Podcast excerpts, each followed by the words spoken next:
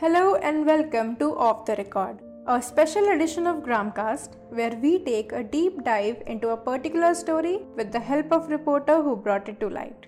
Today, we are discussing a story from the Bhuj wetlands of Bhopal, where the local community has come together to save Saras crane from extinction.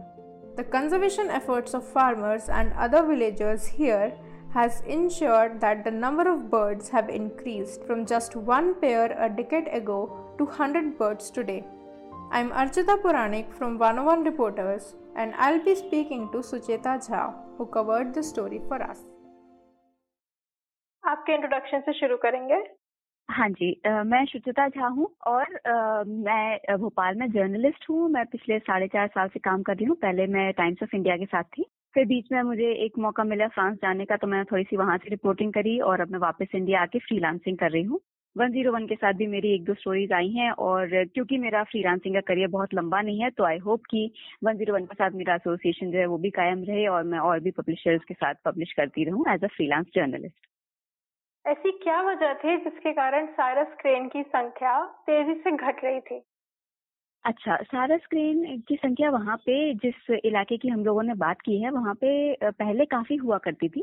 लेकिन दस सालों में क्योंकि वो बिजली के तार में अटक जाते थे कभी कभी सारस तो करंट लग के मर जाते थे कभी कभी बड़े जानवर उनके अंडे कुचल देते थे ह्यूमन एनिमल कॉन्फ्लिक्ट भी हो जाता था। तो इसका बहुत सारे कभी कभी पोचर जाके उनको मार देते थे, कभी बड़े जानवर उनको हंट कर देते थे। तो लोकल लोग उनको नहीं मारते थे लेकिन बहुत सारी एक्टिविटीज़ की वजह से बहुत सारी ऐसी चीज़ें हो रही थी जिनकी वजह से वो ग्रेजुअली धीरे धीरे करके कम होता जा रहा था।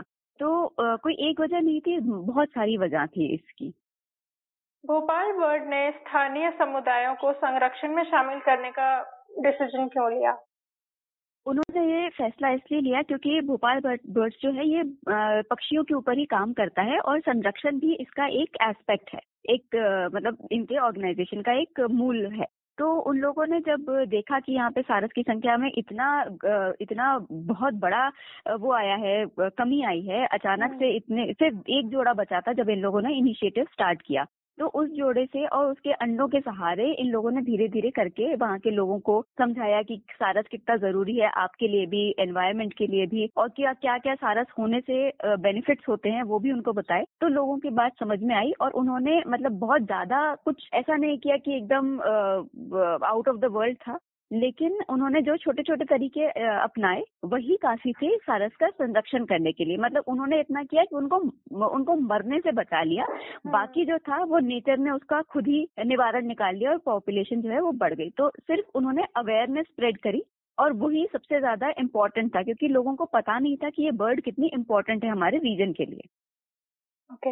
आपने आर्टिकल में मेंशन किया है कि जब किसानों को पता चला कि केमिकल फर्टिलाइजर्स भी एक कारण है, जिसके कारण उनकी संख्या कम हो रही है और पक्षियों को दिक्कत हो रही है तो उन्होंने ऑर्गेनिक खेती की तरफ़ थोड़ा अपना अप्रोच शुरू किया तो कितना मुश्किल था किसानों को तैयार करना ऑर्गेनिक खेती के लिए और उन, क्या ऑर्गेनिक खेती करने के कारण उनके फ़सल उत्पादन में भी कुछ चेंज आया आ, उसने आ, जो लोग इन, इनके साथ इनिशिएटिव कर रहे थे भोपाल बर्ड्स वाले उन लोगों ने एग्रीकल्चर डिपार्टमेंट से कुछ लोगों को साइंटिस्ट वगैरह को बुलाया और उन लोगों को ट्रेनिंग दी कि किस तरह से आप जैविक खाद और जैविक कीटनाशक तैयार कर सकते हो कम खर्चे के साथ। जो आपके पास जैसे नीम का पेड़ है उससे उसकी आपने रस निकाल के उससे जैविक आपने वो बना दिया कीटनाशक। तो इस हाँ। तरह के उनको कुछ कुछ बहुत सारी ऐसी चीज़ें बताई गई जिससे उनके बजट पे भी बहुत ज़्यादा फ़र्क नहीं पड़ा और वो बहुत कारगर भी थी कि उससे उनके जो कीटनाशक थे वो काम कर रहे थे खेतों पे लग नहीं रहे थे कीट। तो ये तो उनके लिए ज़्यादा समस्या की बात नहीं थी क्योंकि उनका एक तरह से खर्चा ही कम हुआ जो उनको बाज़ार से खरीदना पड़ता था वो वो घर पे बना रहे थे। ऐसे ही बहुत सारे लोगों के पास गाय भी होती हैं तो उनके पास गोबर अवेलेबल था जिसको उन्होंने खाद की तरह इस्तेमाल किया तो उससे भी उनको ज़्यादा खर्चा नहीं लगा। बल्कि उनका काम ही आसान हुआ कंपोस्ट वगैरह बना के भी। तो आ, लोगों ने इतना मुश्किल नहीं था जितना अपन को लगता है कन्विंस करना। तो धीरे धीरे करके पहले तो एक आधी राज़ी हुआ करने के लिए क्योंकि हाँ, उनको हाँ। लगता था कि कितना डिफ़िकल्ट होगा। हाँ। नई चीज़ें हाँ क्या इसका प्रभाव पड़ेगा क्या हमारी खेती में असर पड़ेगा। लेकिन जब एक दो ने किया और उनकी फ़सल में कोई फ़र्क नहीं आया उनकी अच्छी ही फ़सल हुई तो उनको बाकी सारे भी जो हैं वो कन्विंस हो गए उन्होंने भी जैविक ही करना शुरू कर दिया।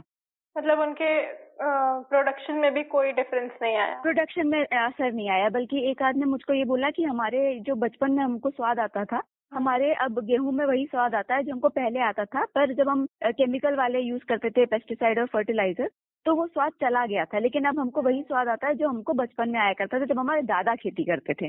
तो एक तरह से उनको फ़ायदा ही हुआ। उन्हें वाइल्ड लाइफ डिपार्टमेंट और सरकार से किस तरह की मदद मिली? अच्छा तो ये जो रामसर साइट है, भोज वेटलैंड जो है, ये एक बहुत अच्छी साइट है, बहुत प्रोमिनेंट साइट है स्पेशली जैव विविधता के लिए। तो यहाँ पे वैसे भी सरकार के काफ़ी कार्यक्रम चलते रहते हैं। तो भोपाल बर्ड्स ने उनके साथ टाई अप किया और उसके थ्रू उन्होंने काफ़ी वहाँ पे चेंजेस लाए। जैसे मैंने आपको पहले भी बताया था कि एग्रीकल्चर और वाइल्ड लाइफ डिपार्टमेंट से आए जिन्होंने सारस के ऊपर ट्रेनिंग दी लोगों को कि कैसे बचाना है इंजरी हो जाए तो कहाँ रिपोर्ट करना है, कैसे मतलब उसका ख्याल रखना है, अंडों को कैसे बचाना है सारस के।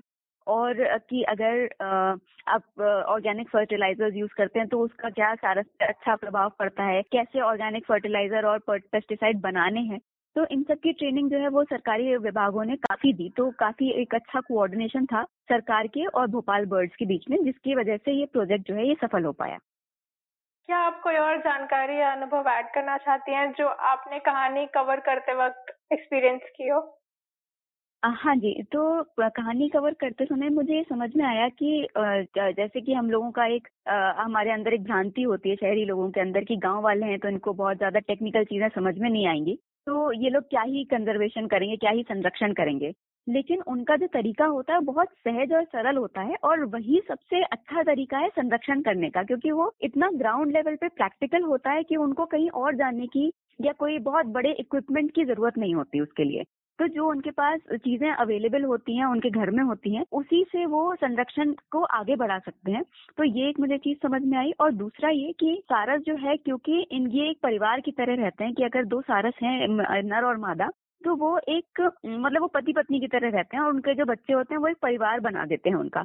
तो ये ज़िंदगी भर साथ रहते हैं और बाकी जानवरों की तरह नहीं होते कि आ, मतलब उनके अंदर लॉयल्टी होती है एक दूसरे की प्रति। तो एक सारा जब मर जाता है तो दूसरा वाला काफ़ी उदास हो जाता है उसके बिछोह से। तो बहुत सारे जो ट्राइबल लोग हैं वहाँ के वो इनकी पूजा करते हैं क्योंकि उनको ये लगता है कि ये तो हमारी तरह ही है एक परिवार का पालन करते हैं। तो ये बड़ा मतलब बहुत टचिंग था जिसकी वजह से भी इनके संरक्षण में काफ़ी मदद मिली। थैंक यू सुचिता हमारे साथ ये अमेजिंग स्टोरी शेयर करने के लिए और अपना वक्त देने के लिए thank you so much and thank you to one zero one reporters की मुझे ये अच्छी अपॉर्चुनिटी दी और मैं चाहती हूँ कि ये स्टोरी आपके माध्यम से और भी लोगों तक पहुँचे tune to our podcast for more Indian anecdotes Gramcast unheard stories from rural India now available on Spotify, Apple, Amazon, and Google Podcasts.